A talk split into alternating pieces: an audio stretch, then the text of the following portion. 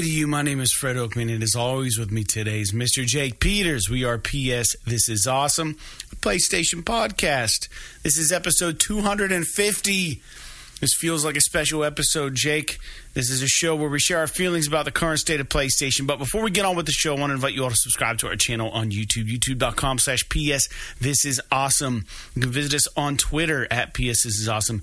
And if you want to make fun of our trophy list on the PlayStation Network, you can find me at anchorless underscore 81 and Mr. Jake Peters at jakesaw01. And as always, write us. You can write us at psthisisawesome at gmail.com. Yeah, we have a Gmail address. So you can just hit it up, hit us up there. Nothing fancy about that. And don't forget to share the show with your gamer friends and make sure you leave comments on your podcast platform and our podcast. And as a reminder, we're a video podcast as well, so you can watch us if you want over on our YouTube channel. So, uh, for new and or long time listeners, we have a Patreon, so you can support our show for one dollar a month, and the tier is called a one and only one dollar club. What you get is you get a free die cut vinyl sticker and a shout out on our show, and the stickers are pretty cool. Here's an example of one here. It's in reverse because that's how my camera is, but they are they're nice vinyl stickers. And uh, if you're so lucky as to me to forget to send you a sticker, maybe I'll send you two. Um, so yeah, it's kind of like rolling the dice on that. But you can find that at patreon.com slash PS. This is awesome. With that out of the way, how are you doing today, Jake? Doing pretty good. Kind of sore. I was installing insulation in my attic, which requires a lot of um, not falling through the floor into my fucking house. Yeah. So, and also not hitting my head off of the rafters Yeah.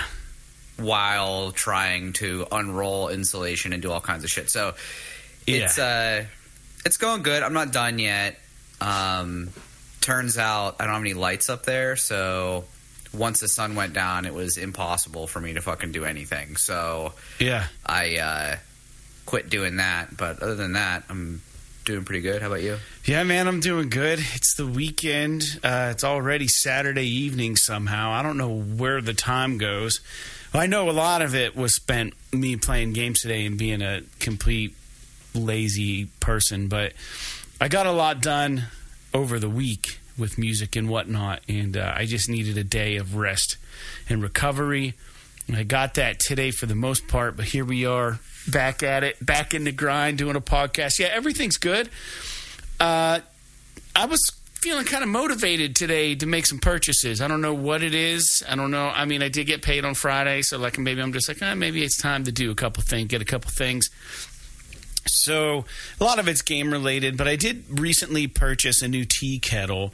Um, we got to get our water softener fixed here at the house, you know. And the listeners know uh, we talk a lot about home renovations and different things. So I have this water softener, and I think what it is is the float in it for whatever reason isn't registering.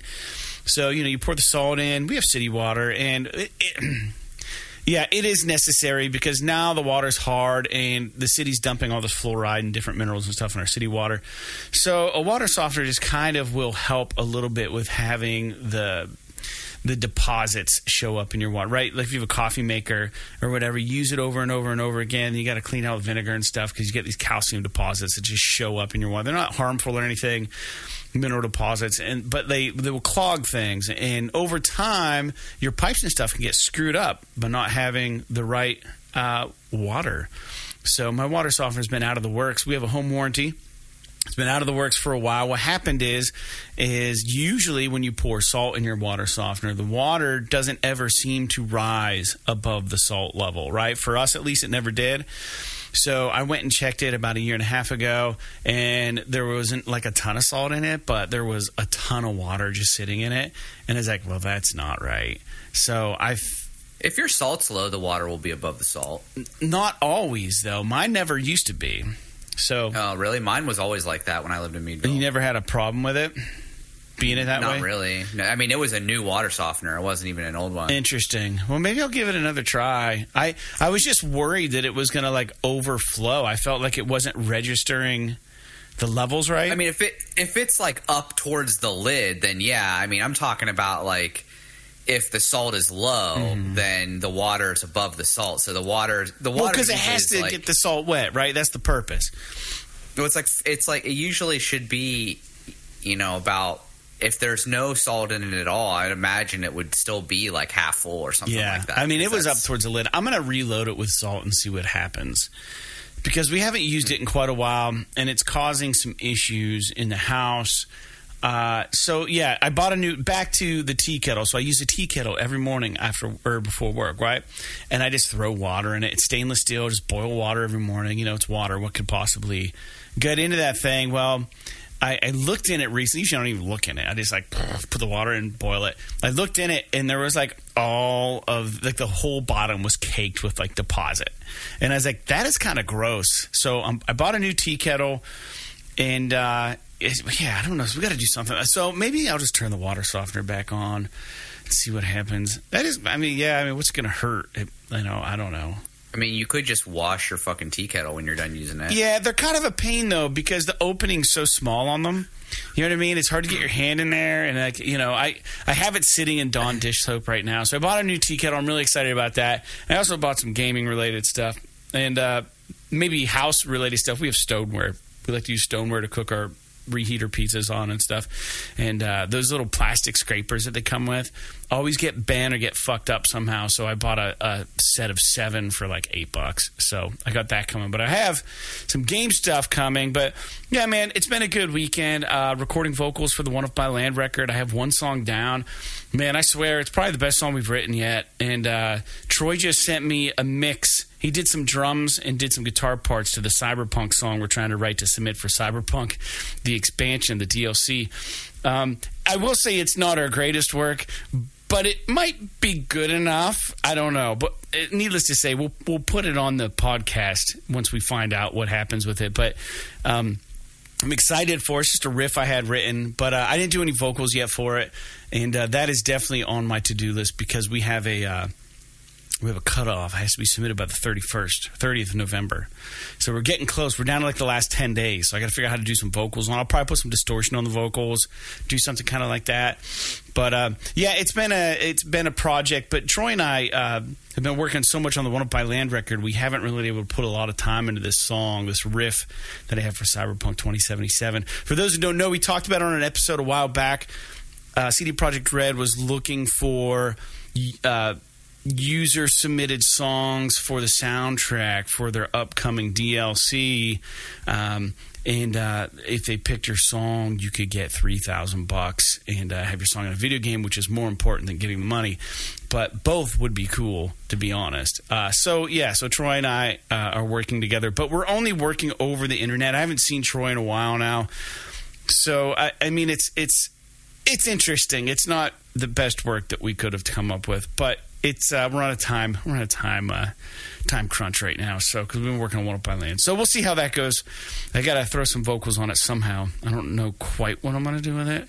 Um, Jake, you want to come over and scream in a mic for a little bit? I mean, you're welcome to. You know, could just uh, put that on there. Have your voice on a video game, um, maybe. I mean, they, they, probably won't pick it though, to be honest. Uh, but yeah, yeah, that's about it, Jake. It's good to talk with you this evening. Like I said, we're recording this Saturday. Uh, Thanksgiving is going to happen before you hear from us again. I think, right? Yeah, it will. So uh, before we get on the show, uh, you know, you guys have a nice Thanksgiving and eat lots of food. But uh, yeah, we'll, we'll, talk to you after Thanksgiving. But this is our, I guess, our Thanksgiving episode, and uh, there's nothing thankful about the show, I don't think. But we do get into a little bit of Black Friday stuff here in a little bit. But Jake, let's just talk about some video games. I will say that this this episode is a little news light. It's a little news light. I looked for some good stories. There's some stories that I, I passed on. I didn't want to really talk about because I don't know a lot about that stuff. But um, it is kind of news light. But uh, we will get into games that we're playing right now. So I'm playing God of War Ragnarok. We talked about it. Early impressions. I don't want to recant anything that I've said on the past op- episode on 249. I still think this feels like a PS4 or looks and acts, behaves like a PS4 game. However, I do like some of the things. They, they do some things with this game that they did with the Plague Tale Requiem, and that is you encounter characters, and those characters join you on parts of the journey, and uh, I enjoy that. Not telling you what characters you encounter, not saying who's joining you or who's not joining you. But they did that in Plague Tale. And then once you kind of got used to this character, characters being in your party, they broke off for whatever reason. Maybe they died. Maybe they decide that they don't like you anymore. Maybe, who knows? But in Plague Tale, they did this. And God of War Ragnarok is showing a little bit more ambition, I think, than the original. I will say that. Um, now that I'm, I think I'm like 18 hours in, and I'm doing a lot of the side missions. So the I don't I don't want to get into spoiler territory. We'll do a spoiler cast on it. But one thing that I don't know that I eh, I think the puzzles are good. I I guess uh, you just don't I don't know. My issue right now with the game is that there's just like these little mini battle arenas, right? And you just, you're just fighting things, and it's like they just use that as a catalyst to progress a story, right? Like it's not even though the combat's amazing. I just don't feel like half the enemies that you get into combat with are coming at you for any other reason than the fact that you're fucking in their neighborhood, right? Like it just feels like you're just kind of encroaching, and like, oh shit, you know, there's something that doesn't belong here. Let's fight them. You know what I mean? And it's just, it's weird. Like you know, at least with like games I don't know. A lot of random encounters in this game. that are just you just happen on these things. You don't feel like you're being chased down by anything or anybody, right? There's no immediate threat. There's no like somebody's coming to get you yet. At least yet. And you're just going to the different locations and you're bumping into baddies and it, it's fun. It's fun. I will say I still like the game quite a bit. I have 18 hours in. I I have been playing Cyberpunk 2077. I will say, with the latest patch and playing it on PS5, this game is a gem. It's fucking great. Uh, I'm loving this game a lot right now. I did Street Kid path, and uh, I'm playing a female character. It's kind of fun. And uh, if you haven't played Cyberpunk 2077, uh, wait to get a PS5 and just play that version of it because the haptics, everything, the trigger, the trigger feedback and shit, everything just feels nice. I really like the game. And I've now played two rounds of Call of Duty Warzone 2 because that just dropped. I wanted to kind of get my fingers on that because it's free. And uh, I did purchase PlayStation Extra for like $16, which will take me through May. Um, so I downloaded, of all the options, I downloaded Wheel of Fortune and I played around a Wheel of Fortune and uh, I deleted it just because I could. And uh, so I recommend PlayStation Extra and I locked in a PSVR 2 pre order. And I just picked up another DualSense controller on Amazon for forty nine ninety nine, and I got the red one, the Cosmic Red. Um, it was between that and the camouflage. I went Cosmic Red. Um, so yeah, they're running a Black Friday deal there. We'll talk about, about that later. So those are all the things. Ghost and Goblins is on sale right now for half off. I'm thinking about buying that, but I don't know if I want to buy it. But Jake, what are you playing? Um, so I'm playing God of War. I'm about I don't know, eleven hours in or something like that. Um, and but it's still good. I'm still enjoying it. I don't really have a whole lot else to say about it. The only other thing that I've really been playing outside of God of War is I've been dabbling in a game called Pentiment. Oh, I saw stuff about this. Yeah, is a I mean it's a it's a Microsoft exclusive game, so it's kind of hard to recommend to the PlayStation audience. However, um, the way that I've been playing it is Xbox Game Pass has a, a they have a lot of games that are cloud based, mm-hmm. and when you're on when you're on Game Pass, like on the Game Pass um, cloud app or whatever, it'll tell you which games are touchscreen playable. Oh, really? And so I've been just playing it on my phone in bed because it's just like an adventure game. It's mostly like conversations and, you know, trying to solve some. I haven't really gotten deep into the story yet, but um, there's some kind of a mystery that you have to solve. But the art style is really cool. It's made by I don't know if it's if it was made to, like directly by Obsidian or if Obsidian's like one of their main RPG gurus was just the one that wrote this game. Mm-hmm. But uh, it's got a lot of pedigree behind it. And for those you don't know, Obsidian did like the Outer Worlds. They did. Um, oh, why am I? Oh, Fallout New Vegas. Uh, they did uh, South Park, The Stick of Truth, like all just awesome art. They're a really great RPG studio, and so this is like a little kind of side side uh, side project of theirs. But it's like it takes place in like the 15th or 14th century, and you play like this artist, and you're just like running around. I don't know. It's an adventure game. You're trying to do stuff. I think you eventually are trying to solve a murder or something. I'm not really sure. I haven't gotten that far in it but um, the art style is really cool. It's like it looks like a painting from that time. Yeah, all of the art. It's it's really really neat. So I've been dabbling around with that. The one thing that I will say, uh, and I know this is a PlayStation podcast, but dude, Microsoft's cloud technology is so much better than PlayStation's. It's fucking embarrassing. They have so much more money. I know, but PlayStation was there first. So it's just it sucks whenever like you know Sony kind of is on the bleeding edge of something mm. and then somebody else just does it better. I agree. Yeah, um, yeah, it's a missed opportunity but, for uh, Sony. Yeah, but it's it's cool though. So I've been I've been doing that and uh, been playing God of War obviously and so that's pretty much it though for me honestly. Yeah, and and I know you said that Pentiment was kind of like a side project, but let the listeners know that the ratings for this game, the reviews are just through the fucking roof. They're 10 out of 10 somewhere. Like people are going nuts about this game. So it's it's while it might have been a side project, uh, it is really really kicking ass. So um, yeah, so it has an 85 on Metacritic right now, which is uh, pretty amazing for this game. I mean, this game is definitely not for everyone. Like I said, it's basically like a like a point and click adventure game essentially. Yeah. But it's just got a really cool art style, really interesting kind of concept, a really interesting time period that we don't see a whole lot of, mm-hmm. with the exception of maybe something like Kingdom Come Deliverance or something like that.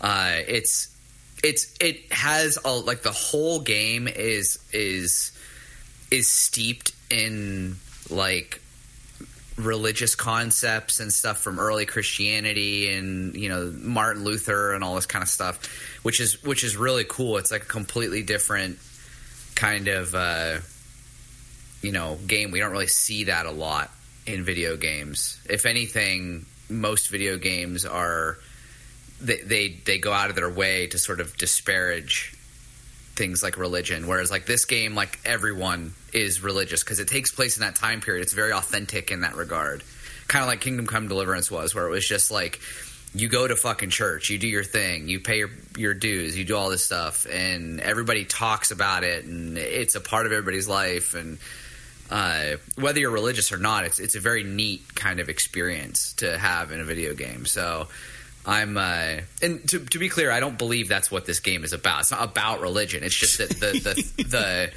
the the uh, the atmosphere of the game, the environment, the time period. It's that's a part of it. So it's kind of hard to avoid it without being inauthentic. I guess I should say. Yeah. So, um, but yeah, I I, uh, I think it's really cool. It's neat to be able to like lay in bed on my phone and just kind of walk around and, and have conversations with people and it's um it's neat. It's a, it's a neat little experience. It's not something that I'm gonna like play through quickly because I'm only, I'm literally only playing it for like 10, 20 minutes at a time while I'm like falling asleep.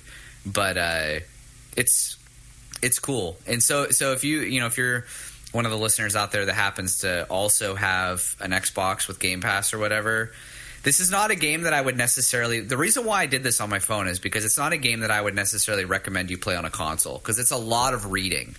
It's ba- it's like any point and click game. It's a lot of reading, a lot of conversation and dialogue and choices and things like that that don't really lend themselves well to like a controller and a TV that's halfway across the room from you. So, but if you're on your phone in bed or a tablet or something and you're like, you know, sitting there, it's like a book, you're kind of reading it. It's uh, it's pretty cool.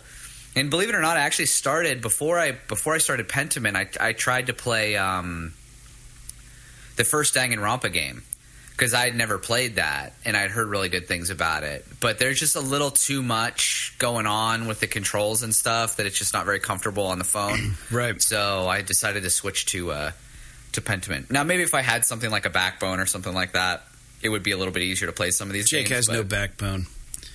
I have no backbone. exactly. He only has a bone. No, I'm just kidding. I had to say it. Only one. Yeah, only one. Uh, all right, well, let's get into some feedback. And uh, the cool thing is, is even if you're not a patron of the show, you can you can provide feedback. Chances are we'll probably read it. We don't have a lot of feedback that we get. But we do get feedback, and you can do that by writing us at ps is awesome at gmail.com or go ahead and just leave a comment on our YouTube channel under the video and uh, played by Ken is always writing in. He's like the weekly commenter, and dude, I love I love the interaction. So keep them coming, man. But he indicated that our last show we talked about PSN profiles, and Jake and I talked about our rarest trophies that we ever had. So if you want to figure out our rarest trophies are, tune into the last uh, 249 episode 249 and check it out. But uh, played by Ken writes, I'd forgotten about PSN profiles, so I went and checked what number one ultra rare is. Apparently, it's record. What his ultra, sorry, again, when I copy these things, I don't copy over well. It says, uh, apparently it's record number of races matched Rubens, I don't know, that Barrichello's record of 3, 322 F1 races, 322 F1 races in Gran Turismo Sport. Sorry, 2.61%. So congratulations on your ultra rare trophy played by Ken. That, that I bet you uh, there are very few people, yeah, according to this, race 322 times. Um, Gran Turismo Sport. And uh, another interesting trophy, he says, is Exophase. It does a lot similar to PSN profiles, but can also show you exactly how many hours you have in any game. And you should see which games you have the most hours in. He says, mine is Gran Turismo Sport, 730 hours.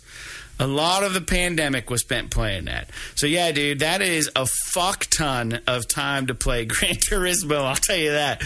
But I've I've not been a stranger to dumping in a ton of time. And you know what, play by Ken, because you've requested it. We're going to do this. We're going to talk about our most time invested games.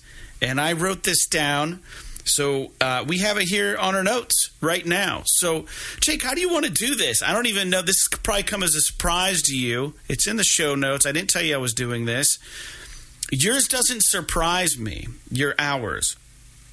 So, so there, I will. The, immediately after reading this, I have two sort of kind of initial comments. One is that you play a lot more games than I do. Oh yeah, and for sure two and two is that which is not necessarily a big deal. I just don't have that much time to play, which is unfortunate. But um, I also get sucked into games. I'm yeah, I get sucked in the gravitation. And I and I and conversely, or uh, uh, on the flip side, I get antsy when I play games for too long. Yeah. So I'm I used to be able to sit down and play games for like fucking eight hours, but I get to a point after a couple hours where I'm like, I gotta fucking get up and do something. Well, let's be fair. You also and, do uh, ice hockey in the winter, and I have no winter activities, so all my that's, hours that's true are like logged in the winter time when I'm just hibernating. That's that's true.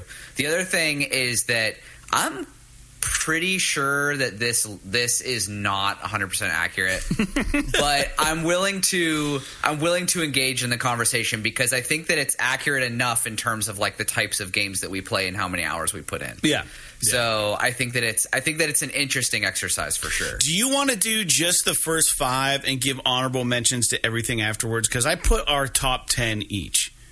How do you want to do this? Because um, it doesn't need to go on too long, but we should talk about it because it is an interesting episode 250. You know, considering we have 250 episodes in, you figure at least an hour an episode. We've got well over 300 hours of content on this podcast. So um, this is a nice yeah, little I, yeah. We can we can just talk about you know the top five, or even if you've got a specific, we can just go back and forth to just you know say ones that we obviously have specific comments we want to talk about on it. How about we? Yeah, let's not go into crazy detail about these games until we get to five. I'll give so, ten. So here's here's the first thing that I want to ask you. Yeah. Is how the fuck did you put 240 hours into Dragon Age Inquisition? That's I'm- what I want to know. I know. did for how sure. Did you? How did you? It's, how is it possible? Dude, Like, it I did. Sucks. I'm 100% sure that I did because it came out when PS4 came out. It was my first PS4 game, I think. Um, I remember oh just. man, that's so many hours. That, Dude, that- I mean, I think, I think I had like. 80 or 90 hours in that game and I never finished it. It's- it's a I can't long-ass fucking game. Putting, I can't imagine putting 240 Yeah. hours into that game. That's insane. well, I fucking beat the shit out of it. I, I guess. but uh, yeah, five so times over apparently.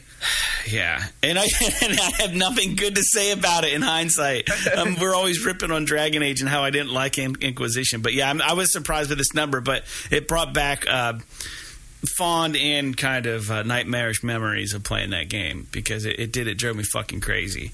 Um, but, all right, so I'll just start with my number ten. My number ten is is Fallout Four at 100, 135 hours.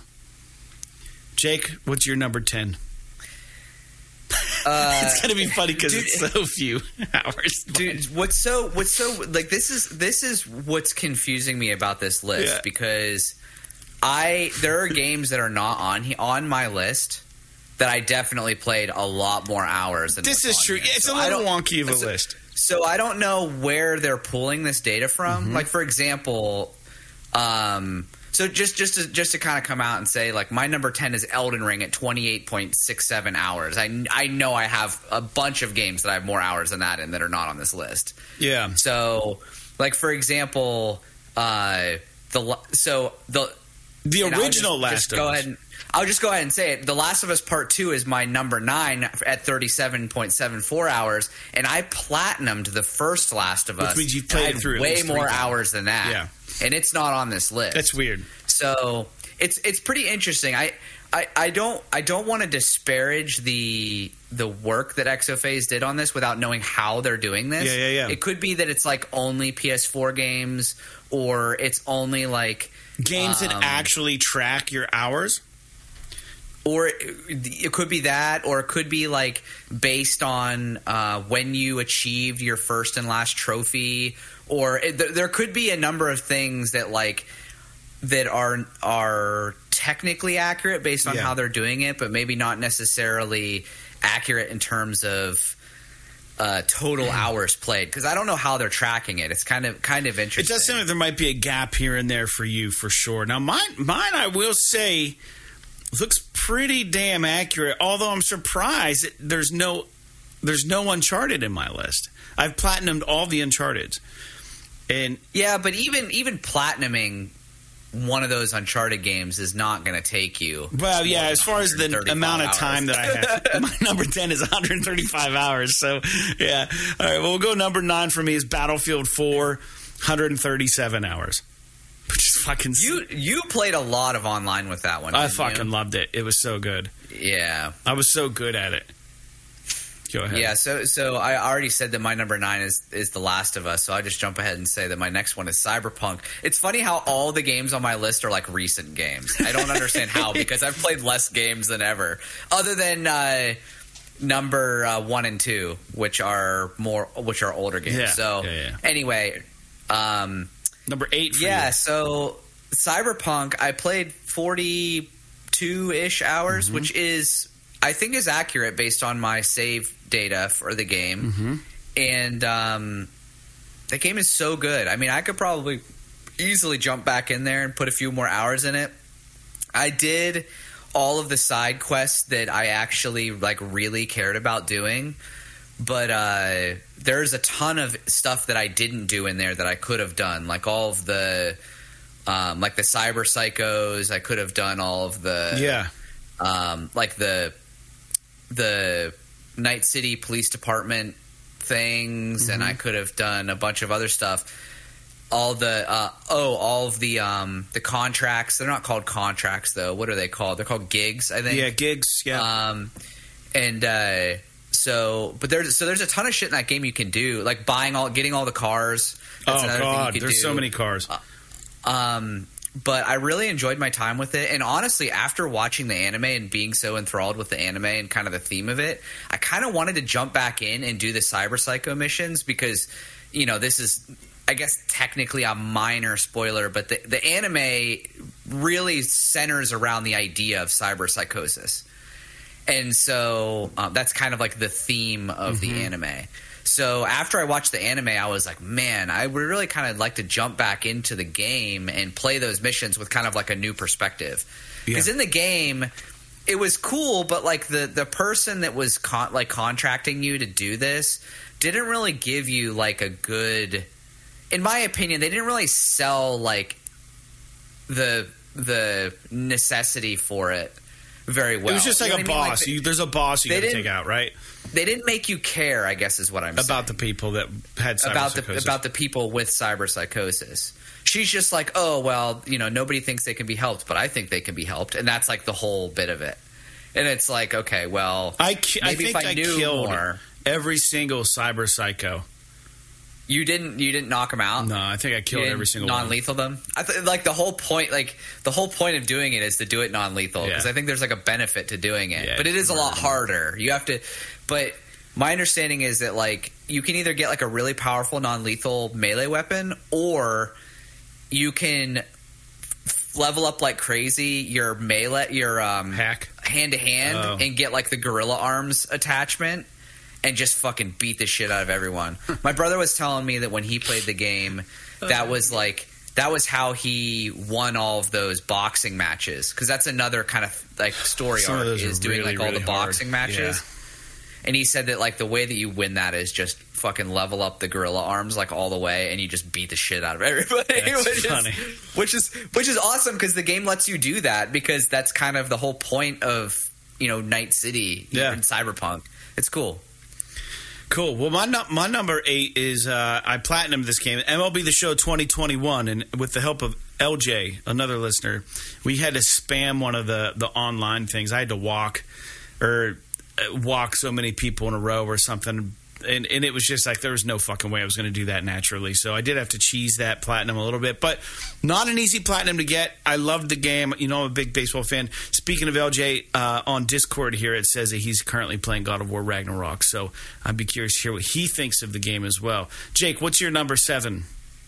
Uh, 166 um, hours MLB The Show 2021. Go. So uh, the one thing I did want to say, just real quick before we move on, is that I fucking hate trophies like that that, that you have to like the only way to practically get them is to spam them because like like for example i think of the trophy for um uh in the original ratchet and clank yeah. there was a trophy for collecting a million bolts mm. and the only practical way to do it was to um, exploit a glitch in the game i remember this yeah to get to get a million. You like literally had to do this. You had to like wall, like go through a wall and like get onto the fucking hoverboard track. Yeah. Like when you're not in the hoverboard race, and then you walk under this area, this like this set of boxes, and as long as you're not looking at them, but you use like the the cannon that like that like sucks things up, yeah.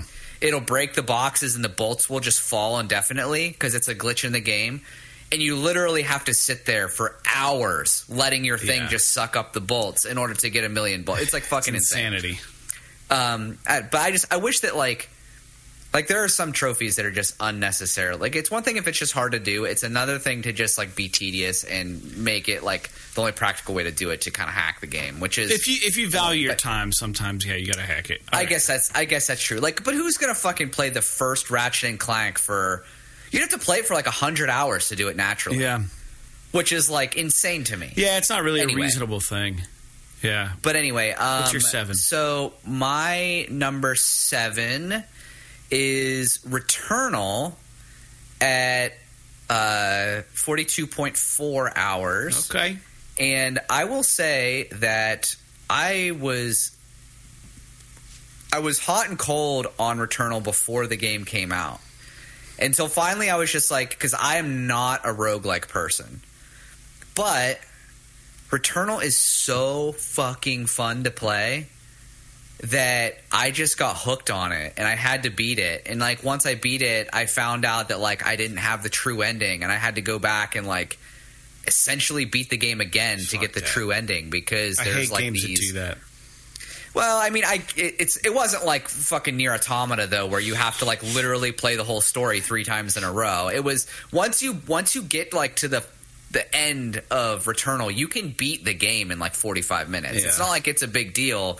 You just have to find the like moon pieces or whatever the fuck they are, the sun pieces to get the the the key, the the car keys and then yeah, yeah it just basically unlocks like the the final cinematic or Fair whatever. Enough. But um, so Returnal, yeah. But that game, that game is so fun. It, the shooting is so responsive. I like they have a they have like a tower um, or like a like an endless dungeon kind of mode for it, like a high score mode for it now, which is so cool because it is Housemarque and that's kind of their bread and butter. Um, I haven't gone back and, and played that though. I, I just I, I, put my time in. I considered getting the platinum, and I'm like close enough that it could be kind of worthwhile to do. But there's too much RNG required to get the platinum in this, and I hate just like those other trophies. I don't want to have to like play a level over and over and over again and hope this thing drops that I need. Right. So like it, it's that part of it's super annoying. Plus, I've been out of it so long that I'm pretty sure if I tried to get back into it, I would suck at the game because yeah. it is one of those. It's like one of those arcade games that you have to like practice to be good at it. I get it. But uh, you know, another game still, I'm surprised that, that, you don't have on here is Resogun. Because like you played yep. the shit out of that game. I have a shitload of Resogun. Yeah, Your I guess account I guess must that... be messed up or something. Because mine looks legit. Like this, this honestly, my list looks like it's totally believable. Um, sure. I don't know. That's weird. Okay, number six for me, Metal Gear Solid Five: The Phantom Pain at 183 hours. How did you play it for that long? Were you doing the multiplayer? I played it a little bit, but man, I just I fucking every nook and cranny in this game. I was everywhere in this. Game. Oh, map. you just base building. You just, whole, you just, cleared it out, huh? Yeah, dude, this game was so good. It was so good, but the ending was like garbage, and it, because the game wasn't done. We didn't yeah. get the ending we deserved, and uh, did you ever Snake look deserved up, a better ending. Did you ever look up the um, they they someone posted yeah. leaked on some YouTube, of the like cinematics the, that got dropped. Yeah, Act Three cinematics. They were so good. Like liquid and all that. Fuck man, this game was was so so close to being a masterpiece. I maintain that the two of the trailers, two of the trailers for this game are, in my opinion, two of the best video game trailers ever made. Yeah. And it's like one of those things where it's like you realize how much Kojima loves film whenever you play one of his games or like see the trailers that he directs for his like cuz he personally directs the trailers for every game he puts out because like he wants them to be cinematic and like tell a story and but not give anything away and specifically the trailer for my favorite trailer for Metal Gear Solid 5 is the one with Quiet's theme, where it starts with uh, Metal Gear Solid and literally goes through all of the games until it gets to Metal Gear Solid 5. And like there's the point like at the beginning where he where he it's like Snake from PlayStation 1 uh, climbing up over this cliff and he like crouches and he goes to lift up his night vision goggles and there's like a flash and it's like the PS4 fucking version so of Snake. Good. It's like it's so cool. And the other one is the um, just real quick is the trailer with that that garbage song. Yeah, uh, I forget what is so good. Dude, anyway, some of the scenes in but, that game, but that is a that is a really good game. I really am really upset that they didn't uh, that they. Dude, the beginning of that game when you're in the fucking hospital so good. And you're all bandaged up and shit, and you're in the fucking gown. It's so good. Dude, I know that they'll probably never do this, but if Kojima and Konami could somehow like get along, like get along enough to where they could just finish and release Act Three of Metal Gear Solid Five as like this special edition new thing that has like mm. everything. Yeah. Dude, the world would fucking implode. The gaming people would be so stoked about that. They would yeah. make so much money. I mean, I'd buy the game again. If like I'd pay fucking $70 for that game again. If, it, if, if, if it had properly that. ended. Yeah, Give us a third It's. So that game is that game is so good. I mean, I I The stealth was so good in that game. I, I will say this. Another video I want to do for us is our most watched YouTube videos on our channel, which is hilarious. I want to say either the most watched video I've ever posted on our YouTube channel or the second most watched. I titled it Best Box Kill Metal Gear Solid 5. And it's literally me just in a box, and I pop out. It's like a fucking 40 second video, and I just shoot some guy in the head. And maybe I take I take a guy like hostage and kill a guy, and like the video starts. There's no nothing special about it, and it's over. It has like forty some thousand views or some shit. Like it's insane. And then the the other video that has the most most views is uh it's titled "How to Use the Zip Line in Metro Exodus," and I literally just walk up to a zip line and click, and I go down it, and that's the video, and it has so many fucking views, and it's like, That's if, so funny. yeah, if only we could get that many people to watch our freaking podcast. Um, it shows you how attention How, spans, uh, yeah, just like how modern YouTube viewers kind of consume use the platform. Yeah, they just consume short short run videos. Anyways, I don't know if the forty thousand number is right. It might be way more. It might be a hundred some thousand. I don't know how. It's ridiculous how many. I, I'm just spitballing, but yeah, it has a ton, fuck ton of watches. The the Metal Gear Solid Five one. Um, Jake, what did you have for uh, number six? The number six is Far Cry Six, which I just Oh, wait, I this missed one. year. I was supposed to give you number seven. Oh, the div- uh, yeah, Yeah, I won't go into it. My number seven was the Division with 177 hours, and that was an I mean, online you're game. gonna talk about the division later too. So yeah. Um, anyway, uh, so Far Cry Six is really good. I I'm pretty sure I played Far Cry Five for more hours than Far Cry Six, but I personally like the themes of Far Cry Five a lot more than Far Cry 6 mm-hmm. But I did really enjoy playing Far Cry Six. It was a lot of fun. And it's, I mean, I don't know what there is to say. It's a Far Cry game. It is what it is. Open world, you know, just taking over bases and outposts and doing open worldy kind of missions and treasure hunts and shit like that and like getting attacked by tigers and all kinds of dumb shit and it's uh it's a lot of fun.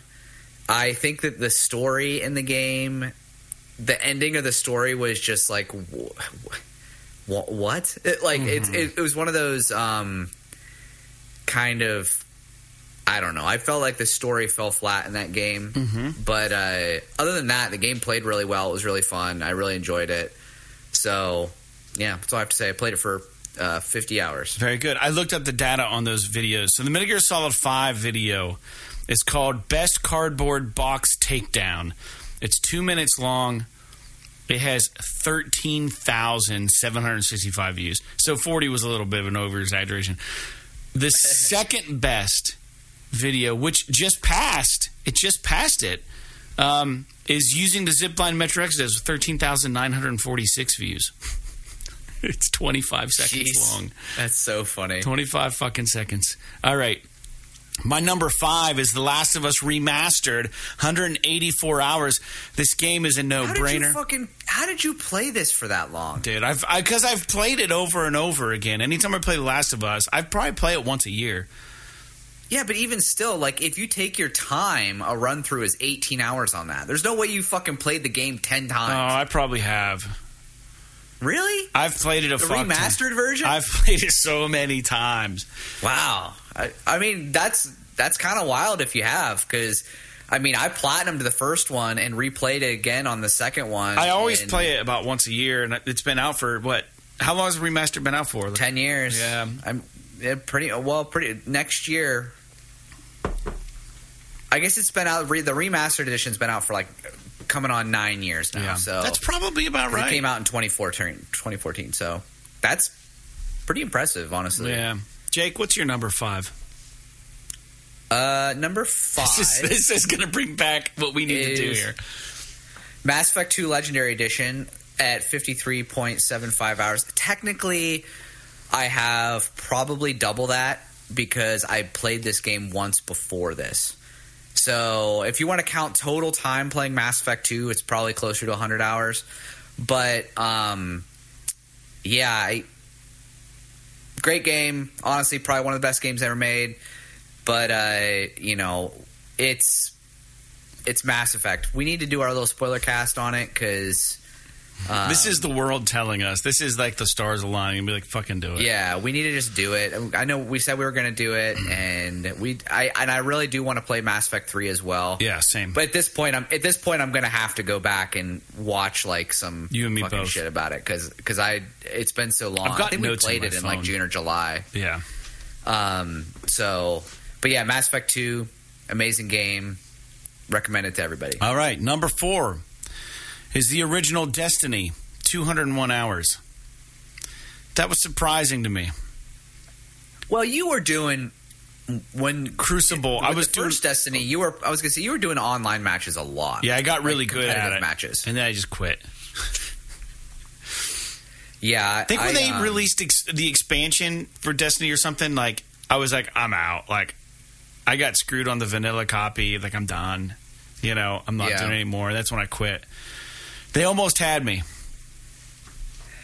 dude, Destiny two is so much better than Destiny one. Yeah. and I mean, just where the game is right now is just it's really good, but it's it's really kind of hard to Yeah. be like a new person. I, I think this new Lightfall or whatever this new expansion is that they're coming out with next year is going to have like a, a way, like some kind of a mode or something to to bring new users, new players into the game so that they can understand the story and what's going on. A and problem with that. a lot of right now. It's pretty insane. that they have like a, a rolling update is that if you're not in from the ground from the ground floor like some some of these games are just so difficult to even like a game like the division 2 or the division like these games that are games as a service are just like they're so tough to just jump eight in. or nine, you know, with the Destiny, you've got eight years of content churn and updates and tweaks and changes and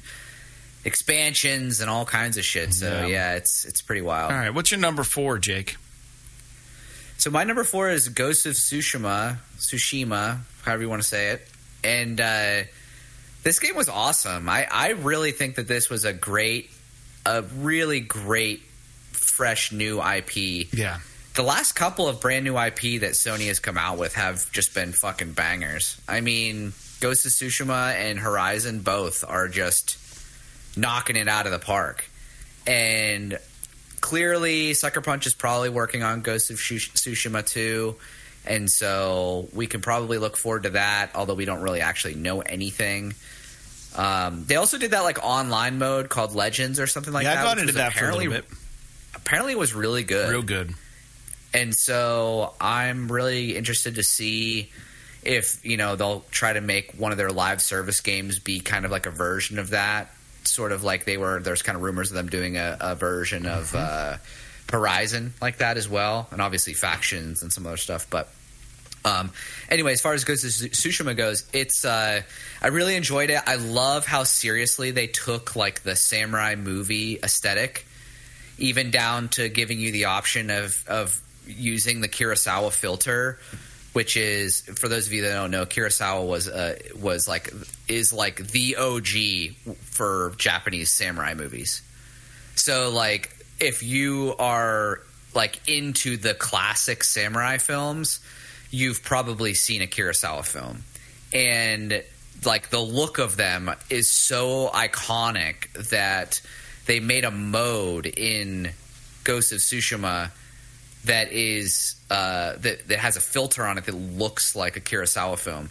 And I've always thought that it would be cool to go back and replay this game, at least in part, with the Kurosawa filter on and play it in Japanese. yeah for I think sure. it would just be super cool, just aesthetically, to try that out. And from what I understand, a lot of people played it that way and really liked it. So Very cool. But anyway, you know, samurai film, ninja film, or, or game plays a ninja, plays a samurai. Those are like their, their two kind of good and evil path, if you want to say it that way.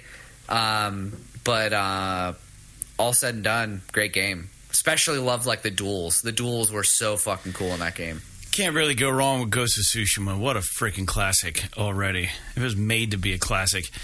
Um, that's that's one I can get behind for sure. Uh, my number three is the Division Two for 211 hours.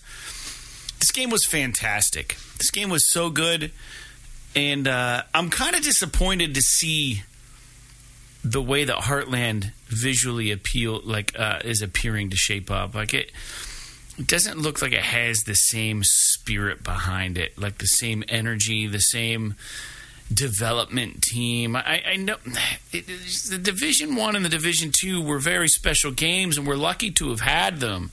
If you got into it, I mean, they were really, really good. Uh, they could have done some stuff differently, maybe you know. And I know the community was very, very vocal about these games when you know very, very opinionated about what the developers should have done or shouldn't have done or what they need the changes they need to make about stats it's very much about like it's an rpg for sure like stat building uh decking you know suiting your character up and and all these different things and you know man people would find ways to exploit so many of the stats in this game and just the developers really had a run for their money. Gamers really kept them on their toes. And uh, they're constantly updating this game to, to make sure that the gamers had the best experience they could have. But I want to say some of this community for the division where I, I, the division two is very well and strong still, but some of it, some of the community, I think, was kind of poisonous in a way. Um, you know, it, it, maybe the game itself a, lends itself to that because of the dark zone and like, dude, the dark zone is fucking brutal. Yeah. That was like the one thing that I played it and I was like, nope, not for me. Can't do it. Not doing it. Yeah. Won't do it. It's just the whole the whole concept of the dark zone is fucking ganking people. Like it's just that's the whole concept behind it.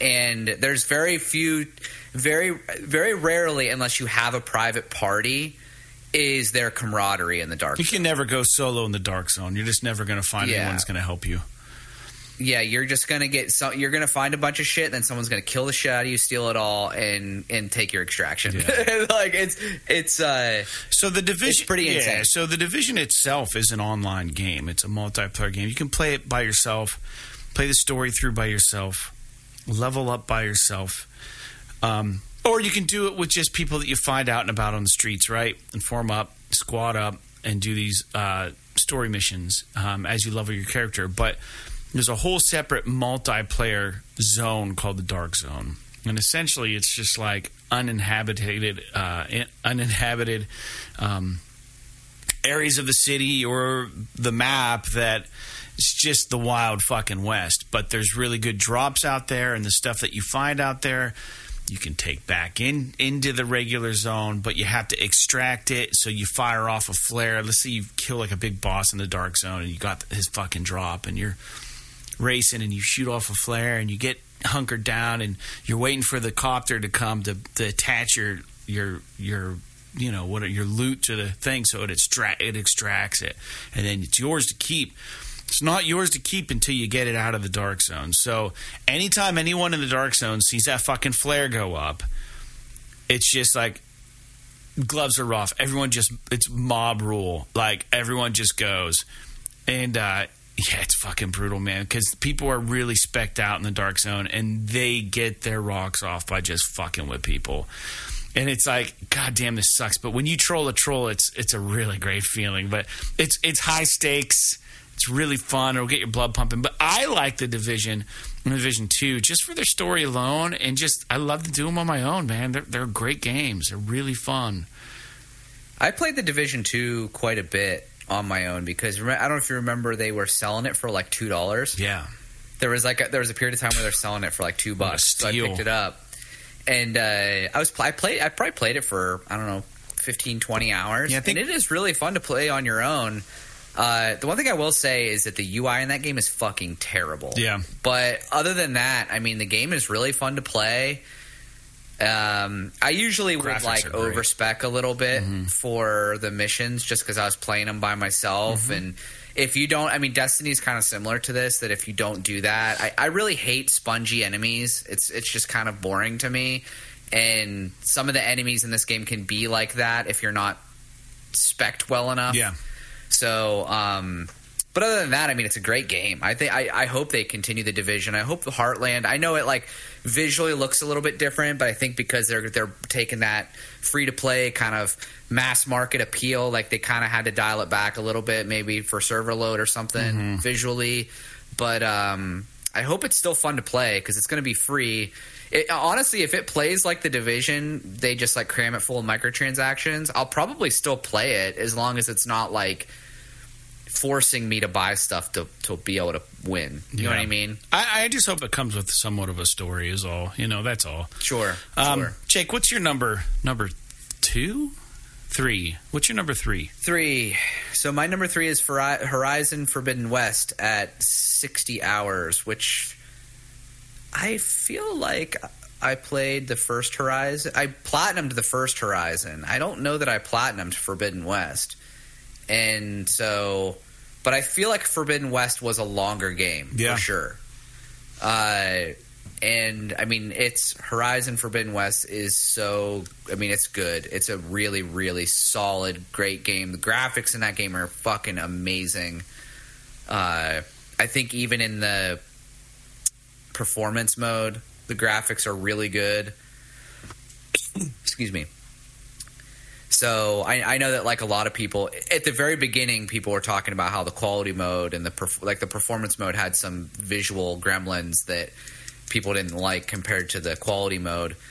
But I never really had an issue with it, and I think they patched that out pretty quick. And yeah. so, um, but anyway, I it's it's awesome. I really really enjoyed it. I like the story. I like the characters.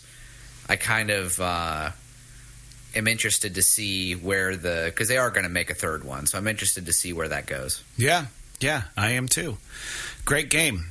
Um, my second one we already talked about it was Dragon Age Inquisition. This game came out on PS4 when I got my PS4. I want to say it's just one of those games I wanted to play an RPG. I wanted to play a long scroll, uh, long game, game that had some teeth to it, a lot of story to it, a lot of lore to it. It was my first Dragon Age game. I I hated the combat but I loved the story and uh, I loved the crafting and the leveling up and all that stuff. And I tried to make like the ugliest character I could have possibly made, and I regretted it like you know hour 200 into it because I just kept looking at this dude. I was like, there's no way, you know, I, I guess, you know, sure. But I mean, like, he looked so, so goofy. Uh, I don't even know uh, why I did what I did, but I stuck with him the whole way through. And uh, yeah, 240, pretty much 241 hours, Dragon Age Inquisition. Um, not a bad game if you can stomach the combat and the shitty controls. But uh, overall, the world itself is awesome. The characters are awesome. The uh, character classes are great. The story's fantastic.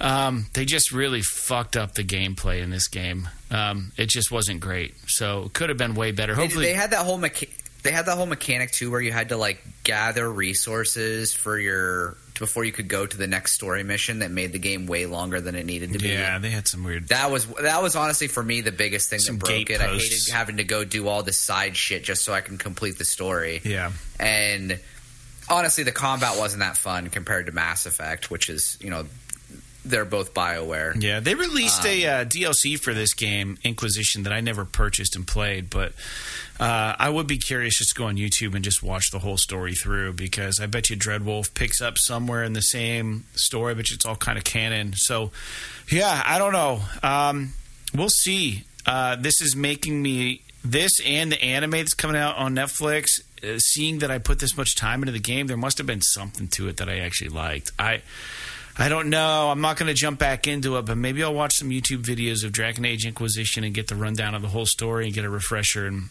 maybe I am kind of excited for Dreadwolf. I don't think I am, but I'm starting to question my own reality right now, I think. Jake, what's your number two?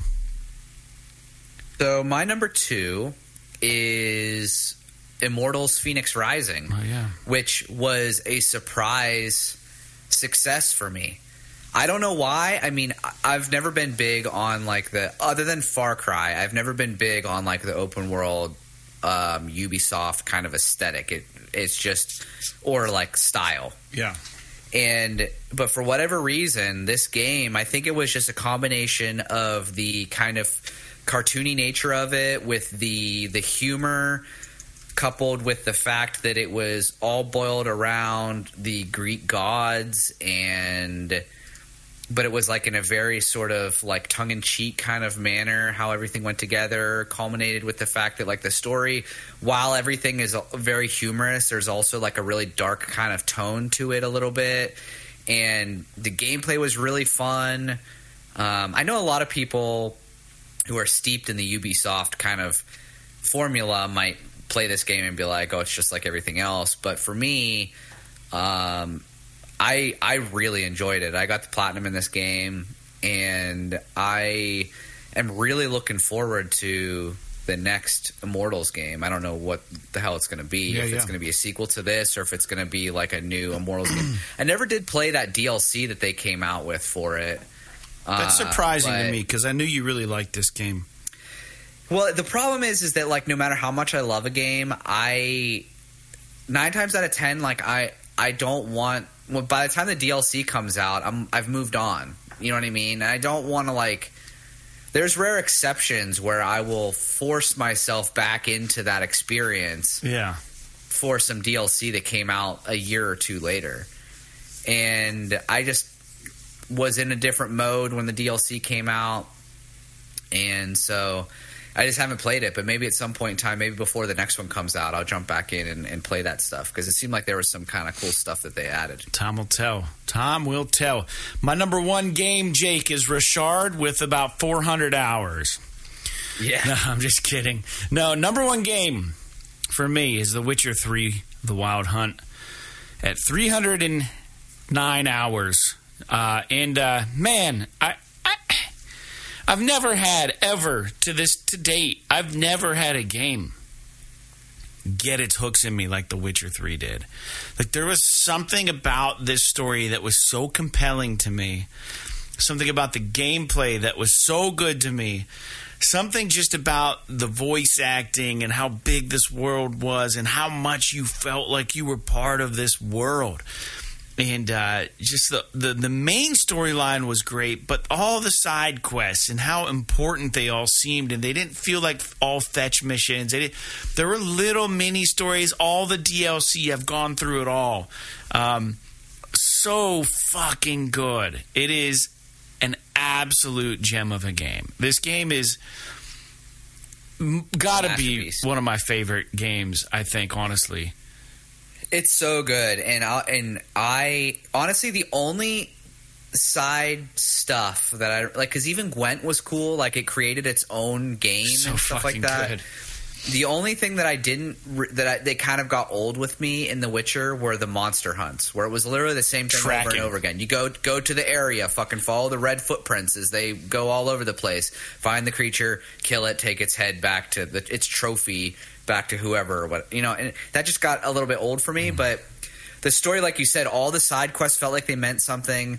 The DLC were both really good, although I would argue over and over again that I think the story of Hearts of Stone is better than the story of Blood and Wine, even though Blood and Wine was like quote unquote the big expansion where it had the whole new map and all of that kind of I agree with you. Jazz, Hearts of Stone was but I think amazing. but the story of Hearts of Stone was so fucking good. And I just think that these guys at CD Projekt Red, while they may struggle to put out a game without bugs, they are master storytellers. And I cannot wait until the next game that they come out with, just for the, the sake of, of being able to consume their stories. So good, man. I just thinking about The Witcher 3 gets me excited. Just man.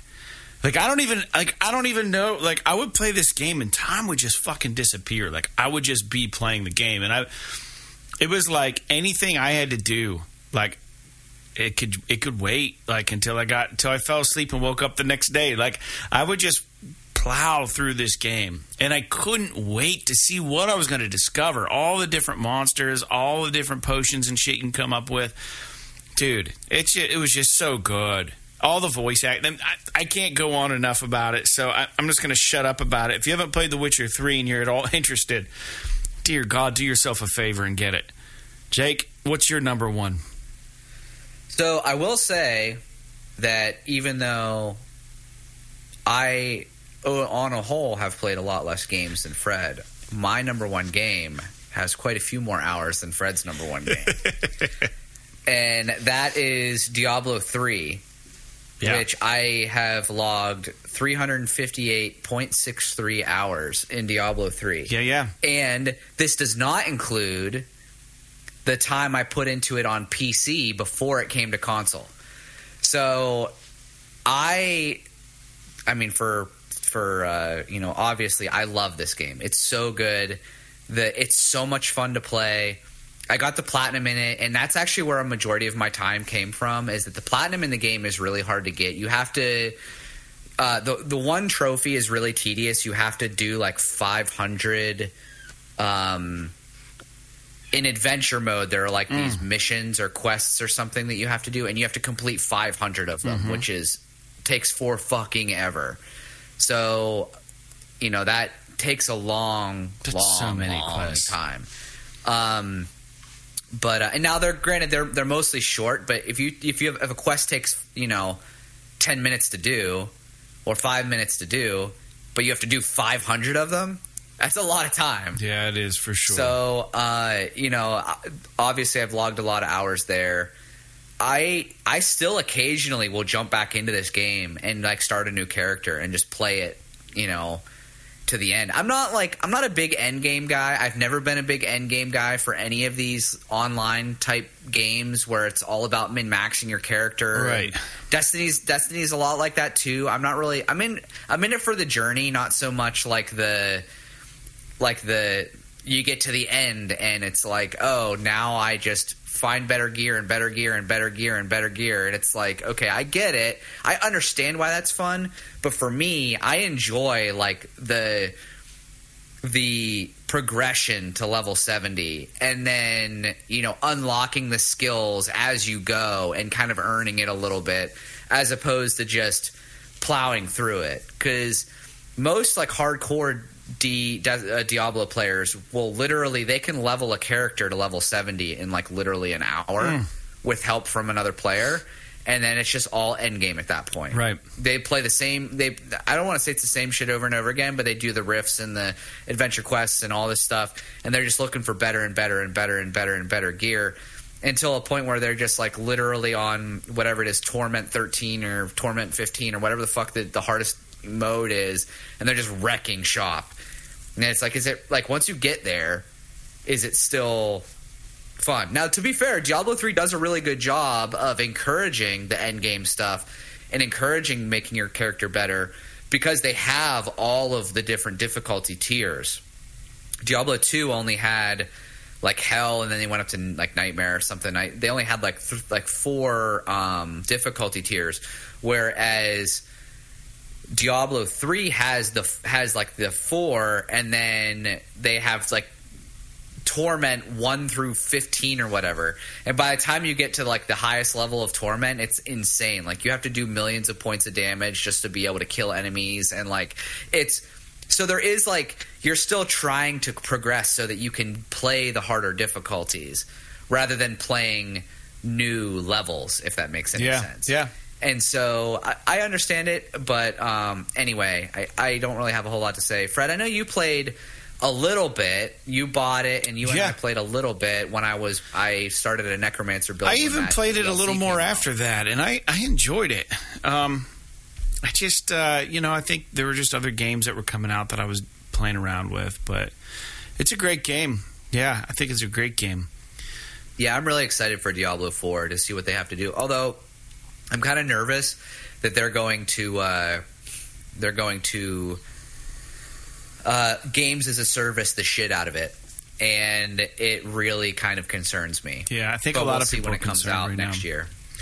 Well, that about wraps up the top 10 um, most invested hours. And, uh, you know, if you've been a listener with us since day one, or if you've listened through all our podcasts, I mean, you probably have, like we said, probably at least 300 hours of PS This Is Awesome on your on your belt, scratched into your belt. You know what's funny is that I was so this is you said you mentioned Richard earlier as a Mm-hmm. joke. Um, I was listening to uh, the Sacred Symbols podcast, Yeah. which is like the biggest PlayStation podcast in the world, and someone had written in about like you know, uh, it was like recommend, like they wanted them to recommend PSN games to play. Yeah. And one of the games that he mentioned was fucking Richard. Oh, really? Which I was, yeah, which I was like, oh, that's awesome. That is fucking cool. Because it was like it was like PS3 era specific DLC or sorry, downloadable games. And and obviously he t- he talked about like Shatter and shit like that, but he, he brought up Richard, and I'm like, that's fucking dope. What are the chances? Yeah.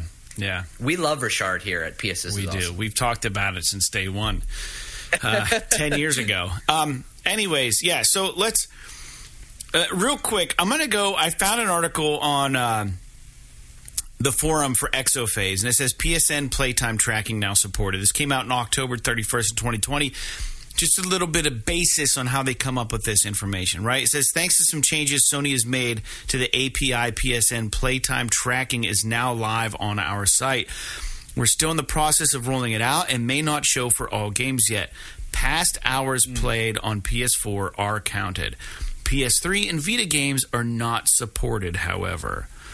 It says, please post here if you experience any issues so we can look into it. Known issues for bundled compilation games. We are unable to see the hours played for each game individually. Must have corrected that because the uh, the Mass Effect trilogy seems to identify the games now. Says that means for titles like Uncharted Collection and Borderlands, the Handsome Collection, we only have access to the total playtime for the collection itself. Currently, we're showing this playtime on only one game in this set.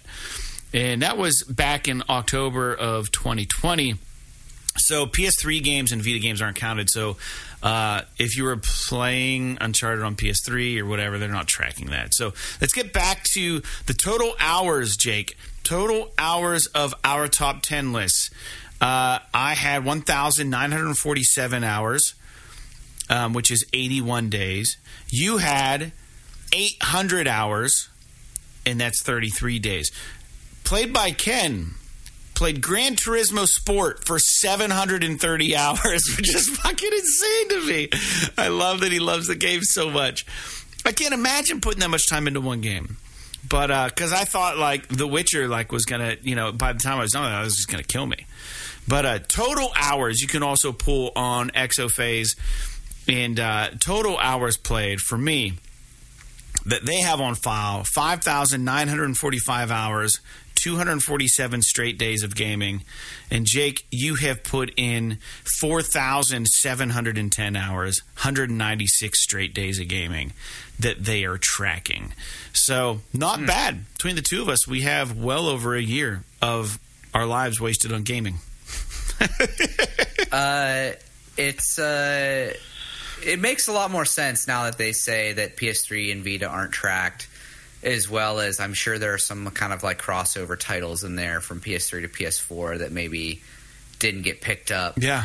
and so I I I, I can believe the these numbers because definitely by the end of the PS4 into the PS5 generation, my gaming um, has dropped off significantly due to extracurricular Adulting. Uh, adulting, yeah, and so the because I was looking at PSN profiles, they have like a they have like a tracker for a lot of stuff. They don't have time played, but they have a tracker for one of them is your gamer level or whatever Yeah. the fuck they call it on PSN. Like it used to be you know, pretty low. Like if you had a gamer if you had a gamer level of 20, you were pretty good.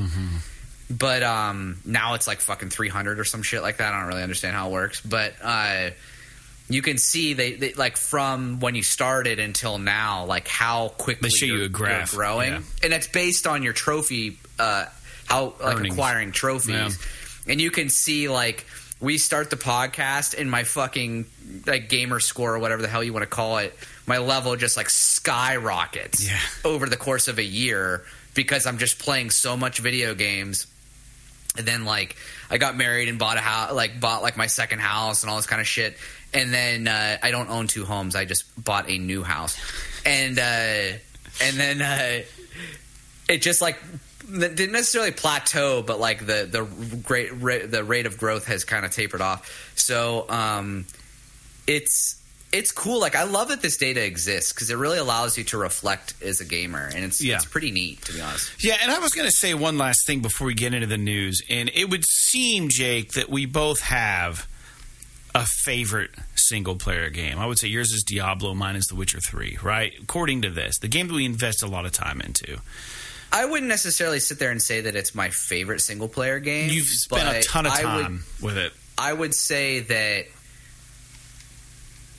it would the the lists indicate that we both prefer single player games. Sure, if that sure. makes any sense. But it does split a bit, my friend. Uh, a lot of my games turned out to be online games. Games like Battlefield 4, The Division, The Division 2, Destiny. Whereas most of your games, Jake, were all strictly single player. Um, so for you to log 180 hours on a single player game is just like very difficult. Now, I know you don't play a lot of online games, so that might be why your numbers were a little bit lower too. Because you don't dive into the It could it could very well be. I mean, the the game that I played the most online was The Last of Us on PS3, which obviously is not on this didn't list. track it. Yeah, and you know and and even that i played a shitload online for me a shitload and that was about 50 hours and that's nothing compared to people that play like call of duty and stuff they're playing way more online than we are or at least i am Yeah. so but yeah Well, like the listeners know, we like to do quizzes once in a while. Over at Push Square, they have these quizzes. Jake, you and I have a lot, lot of cumulative time playing PlayStation games, apparently. So, how about we give this our best shot and see if we can get a perfect score for once in our lives? So, we're going to go to issue number 21 on Push Square, and we're going to take a quick test here and the listeners can tune in as well. Also, listeners, let us know what your most played game is. I'd be curious to see. Um, write in. Let us know what how many hours you have on your top track time. You can go to exophase, I guess dot, dot com is what it is. Um, so, question number one is your general knowledge quizzes. Before it was remastered as Tactics Ogre Reborn, what was the subtitle of the original Tactics Ogre? Was it War for One and All, Let Us Cling Together, Swords of Deceit, Spears of Envy, or Fate's Cruel Forge? um it was let us cling together Correct. Good job, Jake. I didn't know that one. indeed In Bioshock Infinite, what's the name of the large bird like creature that guards Elizabeth? Is it Edelweiss, Grimhawk, the Iron Crow, or Songbird? I believe it's Grimhawk. No, it's, it's not. songbird It's Songbird. it's songbird Correct. Grim, I got Grimhawk uh, confused with Horizon. I believe that's one of the close to like one of the Hawks' name in Horizon. Um, which of these characters is not a boss enemy in Resident Evil Village? Is it Mother Miranda, Karl Heisenberg, Lady Dimi- D- Dimitrescu? I don't know how to say your name, and then the Duke. Uh, the Duke is well i I think the name is pronounced Lady Dimitrescu. I don't know why there's a U at the end. Okay, fair But yeah, enough. isn't the Duke the merchant?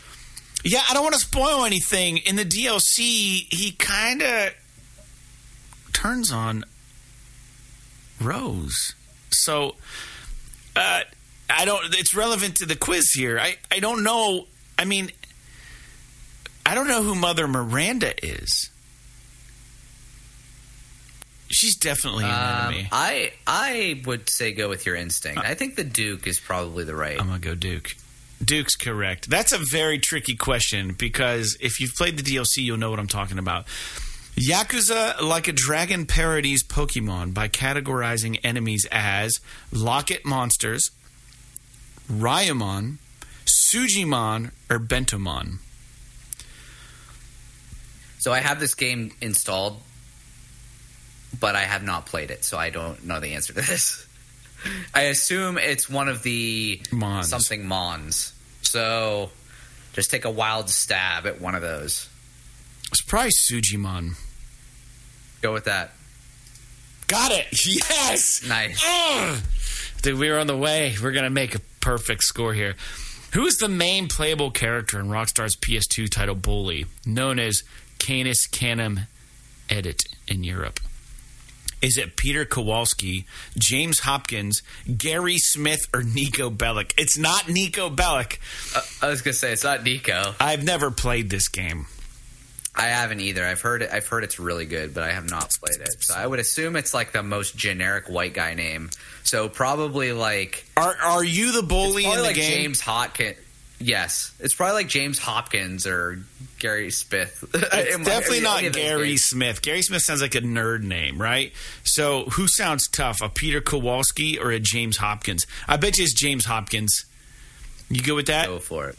Yep. Yes, Dan, we got it. Unbelievable. Japanese anime and manga character Gon, G O N, appears as a guest fighter in which Tekken game? Is it Tekken 5 Dark Resurrection, Tekken 3, Tekken 2, or Tekken Tag Tournament? This is directly down my fucking strike zone. It's Tekken 3. You the only Tekken game that I put a You know it for sure? Yeah. Hell yeah. All right. Oh, we're going to make history, baby. In, in The Witcher 3, which of these Witcher armors gives Geralt the highest overall damage resistance against monsters? Fuck. Uh, it's the bear, right? I'm pretty I sure. I think the it's armor. the bear. It's not the wolf. It's not griffin. It's not cat. It's got to be bear, dude. Bear might make you stronger, though. No, if it's armor, it's going to be bear defense, dude. I'm going bear. Hundred percent correct. You're correct. Cat makes you fast. I don't know what Griffin or Wolf did. Wolf was just general. How many driver games were released? Question 8 of 15, dude. We're over the hump. How many driver games were released on PS1? One, two, three, or four? Pretty sure there was two. I think it was two. On PS1. On PS1. Okay. Yes. Correct. Oh goddamn, dude. This is this is getting scary. Which of these Bethesda Game Studios titles has the highest average critic score on Metacritic? Don't look it up. Is it Fallout 3, Fallout 4, Elder Scrolls 5 Skyrim on PS3, or the Elder Scrolls 5 Skyrim on Special Edition PS4? I would say it's probably the original Skyrim, not the Special Edition. Even though it ran like shit even though it ran like shit because the game was such a phenomenon at the time. You don't think people went back spe- and by the time because by the time the special edition came out, the game had been out for a while, and it I, I don't want to say it lost its luster, but like people were just used to it at that point. I kind of want to say Fallout Four. It's but... not either Fallout game. All right, Fallout then we're 4, going PS3 Skyrim. Yes, yes. Because Fallout, I could I, I could hear an argument for Fallout Three, but it definitely would not have been Fallout Four. I can't even. Be- that game was a step back. I can't even opinion. believe if we get hundred percent on episode two fifty, it's like a fucking stars were written this way. Uh, Transformers War for Cybertron and Transformers Fall of Cybertron were both developed by which studio? Is it High Moon Studios, Sledgehammer Games, Neversoft, or Beenox? I think it's Beenox. I think it's High Moon. Fuck. I'm pretty sure it's High Moon. I'm going to trust you on this. Trust me. Trust me. I'm pretty sure it's High Moon. High Moon is correct. Why did I think it was Beenox? Doesn't matter. I don't know, to be honest with you. We got four left. Question 11 of 15. What kind of game was PS3 title Pure? Was it a visual novel, a football slash soccer sim? Was it a rhythm game or a racing game? Oh fuck, man! I bet you it's, it's a racing game. Racing? Yeah. All right, you're right. How did you know that? Because I, I, just remember. I mean, I don't remember anything about the game, but I remember the game coming out. I can't. If we ace this, I'm going to lose my shit. All right, how many Darksiders games have there been on PlayStation consoles as of 2022, not counting remasters? Three, four, five, or six? Pretty sure it's four. I was going to say four. I don't remember a five. I know there's a four.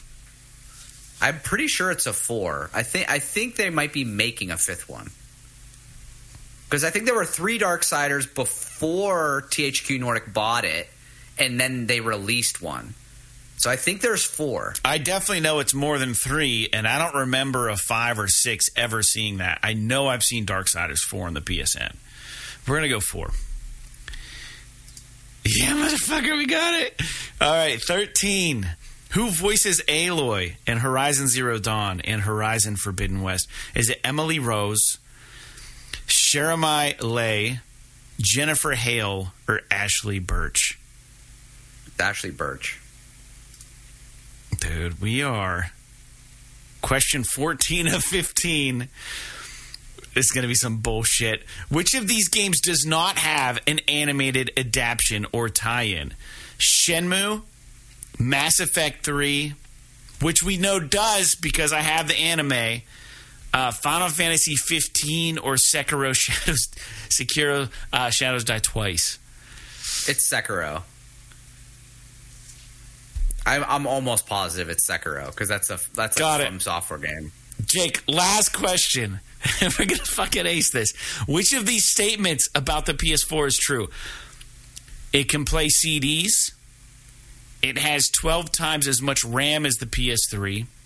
It can read Blu ray discs three times faster than the PS3, or the launch model is the heaviest PlayStation console. That is not fucking true. Um, it can play CDs, can it not? You can put a CD in a P, in a PS4, and it plays audio. Launch model is I think it can play CDs. I think which of it. these statements is true? every every fucking CD player can play a CD. It has 12 times as much RAM. So this is going to be the fucking one that breaks it. I'm gonna fucking be so Um, pissed if we miss this. It's not. It's not. It has 12 times as much RAM because the PS3 had 256 gigs, 256 megs of RAM, and that multiplied by 12 is only three gigs. And I think the PS4 had eight gigs of RAM. Um, The PS3 did the PS3 have a Blu-ray drive? yeah, yeah, it did. Um, I'm pretty sure it might be. This is a why. This is this is like an educated guess, but it might be that it can read Blu-ray discs three times faster than the PS3. It's the only one that makes sense. Well, we're at an Because I don't think. I, I don't think it can play CDs. I'm almost positive it can. I'm pretty sure I tried this and it doesn't work, and I was shocked I'm pretty sure it because that was a thing on PS3. And by the time PS4 came out, nobody fucking played CDs anymore. It was like one of those things, like it just like they just left it go. Like you couldn't put a, you can't put a, because you can't put a, you can't put a PS1 disc in your PS4, but you can in your PS3. You can put an audio CD in this, dude. It's got No, a I media don't think player. you can. It doesn't have a media I player. don't. I, I do not think you can put an audio CD in your PS4 and make. well, we work- know it's not it the heaviest PlayStation console because the PS5 is. Well, yeah, and the PS4 was small. Like it was really small. We, we know the RAM thing is PS3. debunked. I'm gonna I'm gonna I'm pretty- default to you, man, because you're always really good at these. And I'm pretty sure that's true. I'm gonna click it.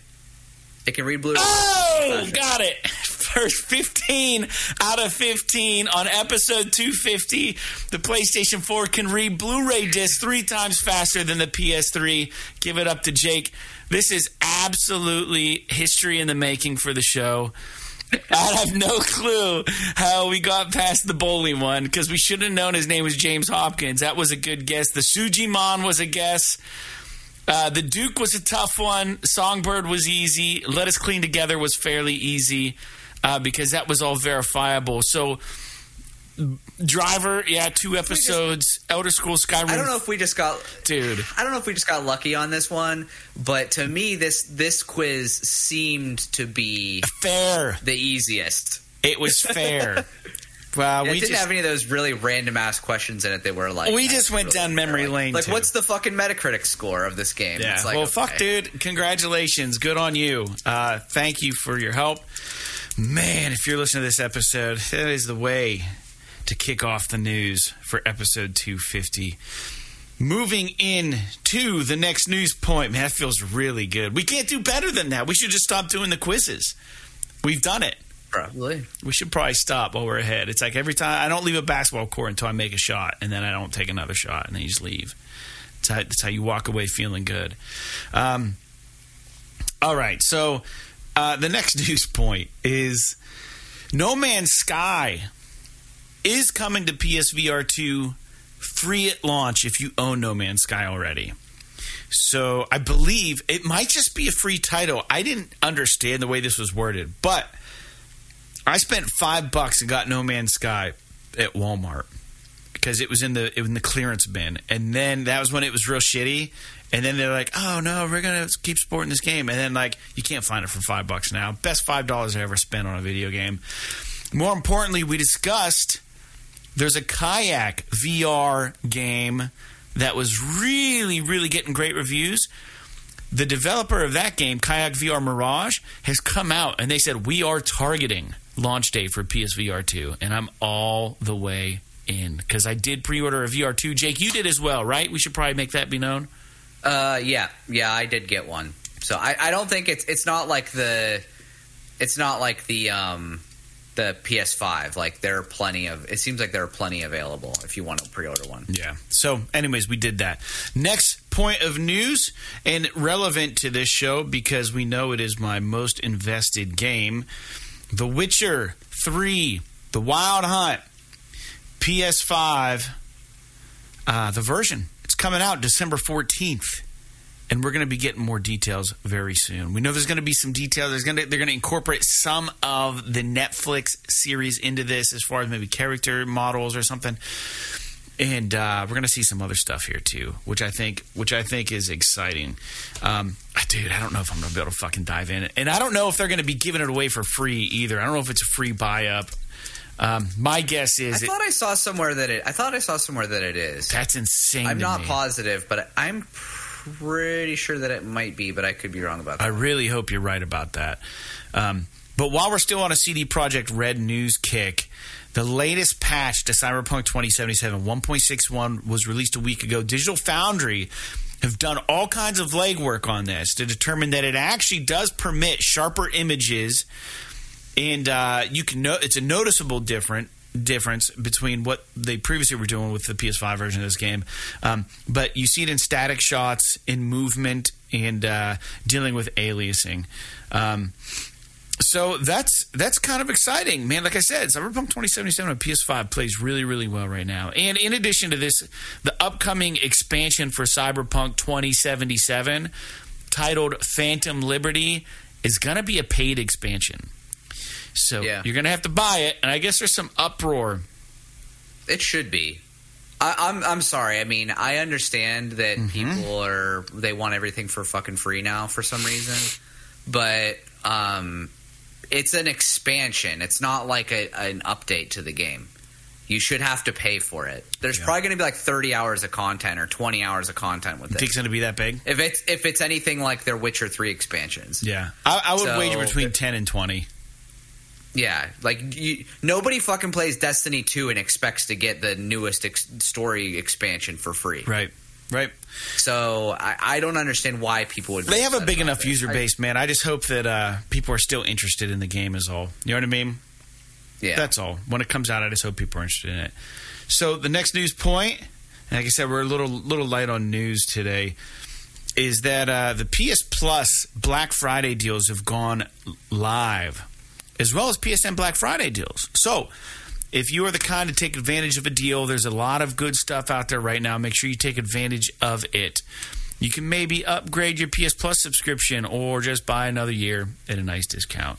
Um, I snagged a DualSense controller for 50 bucks on Amazon. I'm not you can probably find it cheaper or about the same price somewhere else. If you don't want to support Amazon, you don't have to, obviously. I think you can find that $49.99 price point many places.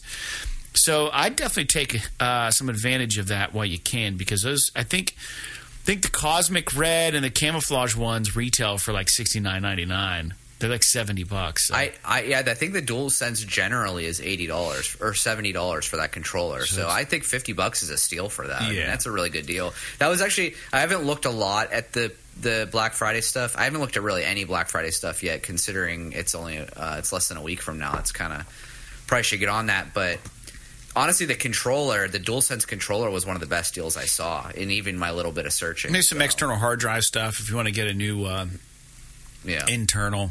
You know, you probably could get something, but yeah, I don't know. So that's that's kind of exciting because my original black or uh, yeah, my original white controller. Sorry, I have a black one that works fine. My original white controller came with the PS5. I try to use it and everything just moves left instantly, and I can't. It's fucking broken. I can't fix it. Yeah. And I don't know how that happened because I, I'm not mean to it or anything. But yeah, I figured about two years old now. But um, I don't know, Jake. How many controllers do you have right now? Two. You have two. Do you have a fancy Yeah. colored one or no? No, I don't have a. I don't have one. Okay. If I buy one, if I buy one on Black Friday, it probably will be a colored one, but I don't know which color. Yeah, I went red. They got purple, baby blue, different colors. You know what I mean? So the I, next, might, I, I honestly, I honestly might get that camo one. I, almost did. Like, it's not like, like it's kind of out of style at this point, but I do kind of like the way the controller looks. I wouldn't get the console, but I kind of like the way the controller looks. Yeah. I have I have a camo uh, windbreaker that I wear once in a while, just because I, I like the way it looks. All right. Anyways, moving forward, cruising through the news in another reason has surfaced to get stoked on the Callisto Protocol, which is coming out, I believe, December fourth. I could be wrong on the date. It's December something, early December. Sony Visual Arts Services Like the Group second or the fourth, yeah. had rented out their mocap space, their studio, and all of the cinematics were done there for the Callisto Protocol. So you can expect quality. And the former director at the Visual Arts Service Group indicated on Twitter that PlayStation contributed quite a lot to the cinematics for the Callisto Protocol and even more than just that. So I think this game's just going to be so sick, dude. Is this a day one for you at this point, or no? Fuck, it comes out in two weeks. Yeah. It comes out on the second, and I don't know that I'm going to be done with God of War by then. If I'm done with God of War, then definitely. But if I'm not done with God of War, then it might be a week after launch or so before I get to it. Yeah. I hope that this. it sucks too because I, I do want to play Mass Effect 3 and I do want to play that um what might end up slipping that I do really want to play is the Crisis Core remake. Mm. Final Fantasy VII Crisis Core remake that's coming out that week too. Yeah. I, I'm really looking forward to a more linear game, and I, I hope that the Callisto Protocol feels a little more linear than like something like God of War or The Witcher or Cyberpunk. So, anyways, we'll see how it feels, but I am interested for certain. The next news point is The Devil in Me, which is the next supermassive games installment of the Dark Pictures anthology, is out now. And a trailer has leaked for what appears to be the next teaser for the next installment of the anthology.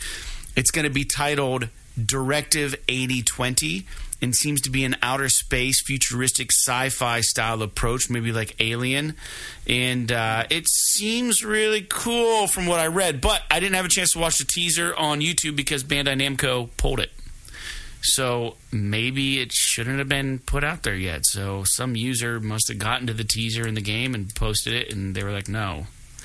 So who knows? Maybe maybe the teaser was supposed to get removed from the game in a, in a future patch uh, because maybe they're not going to do it or something. But anyways, it existed for a short hot minute, and I like these. Uh, I like these games, and I think the Devil in Me only has like a six out of ten on Push Square. That they said something like, you know, I I, I just want to play a game because I think it's kind of like a Saw kind of theme. Like there's this guy, kids get captured, and they got to compete compete in these games to stay alive. And I think the, the the play on words is is a lot of these games you don't really feel like you're playing them. So I think the headline was like, "I just want to play a game," Yeah. which is kind of clever actually. Um, but w- that's the gist that I got is that it didn't wasn't very gameplay. But uh, so be it. I, I still like those games for what they are. Um, the next news point. I'm just jotting down these timestamps and. Um, is that Splinter Cell, the remake for PS5, very much early in the works, early in the pipeline, I believe, but Ubisoft had the balls to share some concept art with everybody. It looks pretty dope, but as far as I'm concerned, just put it away till you're ready to show us something that actually matters. You know? Yeah, this is one of those. You know, I this is one of the games where I really don't care until there's something to actually show me. Yeah, yeah. So I just wanted to talk about that. Let you guys know that that was a thing that happened this past week. The next thing that happened for anybody who's interested in the Legacy of Kain series, we know Crystal Dynamics has had some. Uh, you know, a lot of shit's been going on with studios getting purchased and losing losing IPs and getting IPs and doing stuff and being ownership. Anyways, long story short, they indicated that they heard the fans loudly and they're going to continue to update all the fans on the what if poss- possibilities ahead for Legacy of Kain. So, I don't know what that fucking means, but uh, I wouldn't be surprised if because there was so much outpouring about this. Fr- I've never played a Legacy of Kain game ever in my life. Yeah, I don't understand why they're doing this. Like, why, like, just announce that you're making a game or don't. I, I don't, I don't really understand the whole point of what this is, other than just just trying to drum up some community uh, Interest. community interest, which I guess I can understand. But it's like, even if you do get people interested, if you haven't even started making a game yet, there's going to be no interest by the time the game comes out. Right. They're going to fucking forget about you. They're going to move on. So you might as well like, 6. Yeah, you might as well just like wait and then say like, we've got a game. You know, even if it's like two years out or something like that, at least you know, give people a chance to stay interested in it and not like shit out some stuff on, you know, like uh, Insomniac's been doing with the the resistance tweets and stuff. Fuck that, man. Where it's Just like- put it out. Yeah. Just either say you're doing something or don't. Give me a, peop- give me people are just getting Resistance 4 in VR. Please. I would I would be satisfied honestly with just a Resistance one, two, and three remaster on PS5. Could you imagine That's how cool though? all. Not to cut you off, how cool those weapons would be in VR? Would be pretty neat. They're good games. Great For sure. games. Great games. Um, last news point for the day, and uh, again, uh, sorry for the weak news this week. We can't control what happens out there. I just kind of picked the things I thought would be interesting to talk about. And uh, arguably the best subscription service that Sony currently offers, best bang for your buck, is the PS Plus Extra, right? Not the Essentials, the the second one up, um, which I just bought into. It was described by Shuhei Yoshida recently as a best of collection. And he states, uh, when we transitioned from the old PS Plus to the new PS Plus, we looked at the whole catalog of games that were included in PS Now. And we didn't just move these games to PS Plus Extra. We completely revisited that list and we tried to create the best of collection of high quality games from indies to AAAs. So I believe over 100 high quality games are available in the PS Plus Extra tier now. So it is a nice list of games. Uh, it was funny because I on my wish list I had like Callisto Protocol, I had uh, not Hades but Dead Cells, I had fuck uh, Guardians of the Galaxy game that you played. Uh, I had all these games on my wish list, and I'm looking at the cumulative total of what those games would cost for me to purchase, and I I bought up to the PS Plus Extra. Now it is hundred dollars a year, but to buy up for me was only like sixteen dollars through May because my PS Plus Essentials had ran so long already, so they prorated. So for like thirteen dollars now, I can get all three of those games and hopefully beat them by the end of May. And then if I don't want to up again, which I probably will at this point, they got me. But Jake, did you buy up? Do you have extra or no? You don't. Yeah, I do. You do. Yeah, I've had it for a while. What do you think of it? Do You think it's the best of the three options? I think it's the best of the three options. Yeah, I don't see anything to compel me to pay the extra money for premium. I agree with that. None of I'm not going to stream any of the games because Sony streaming service sucks real bad, and I'm not. There's none of the like classic games that are able to run native have much interest to me, and they're not updating it very often. So Yeah. I don't know. I I I, I and for me personally, and I think for most people, the extra tier is the way to go.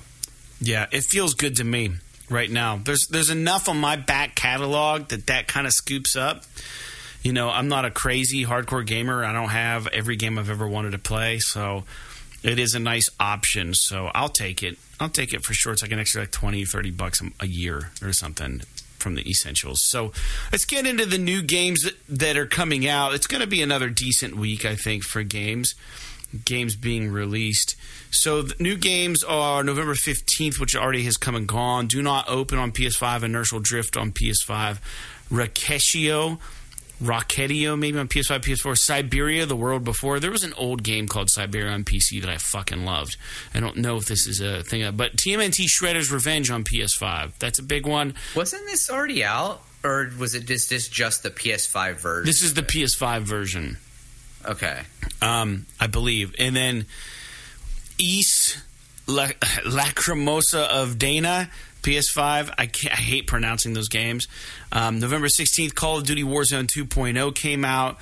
Finding the Soul Orb, Super Chicken Jumper. November 17th, Goat Simulator 3, Norco, My Fantastic Ranch, Star Sand.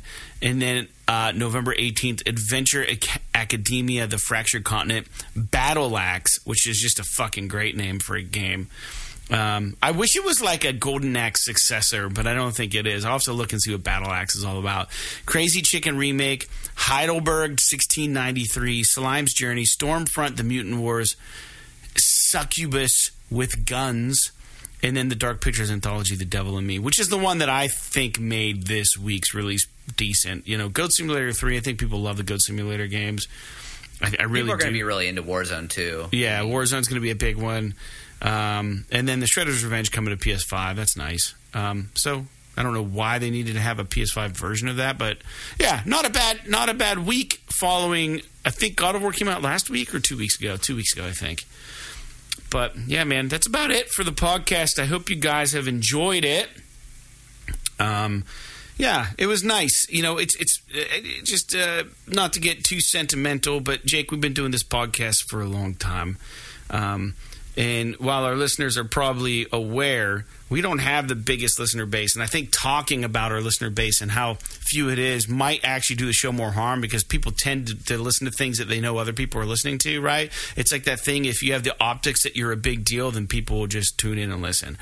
We're very much Wayne and Garth from Wayne's World.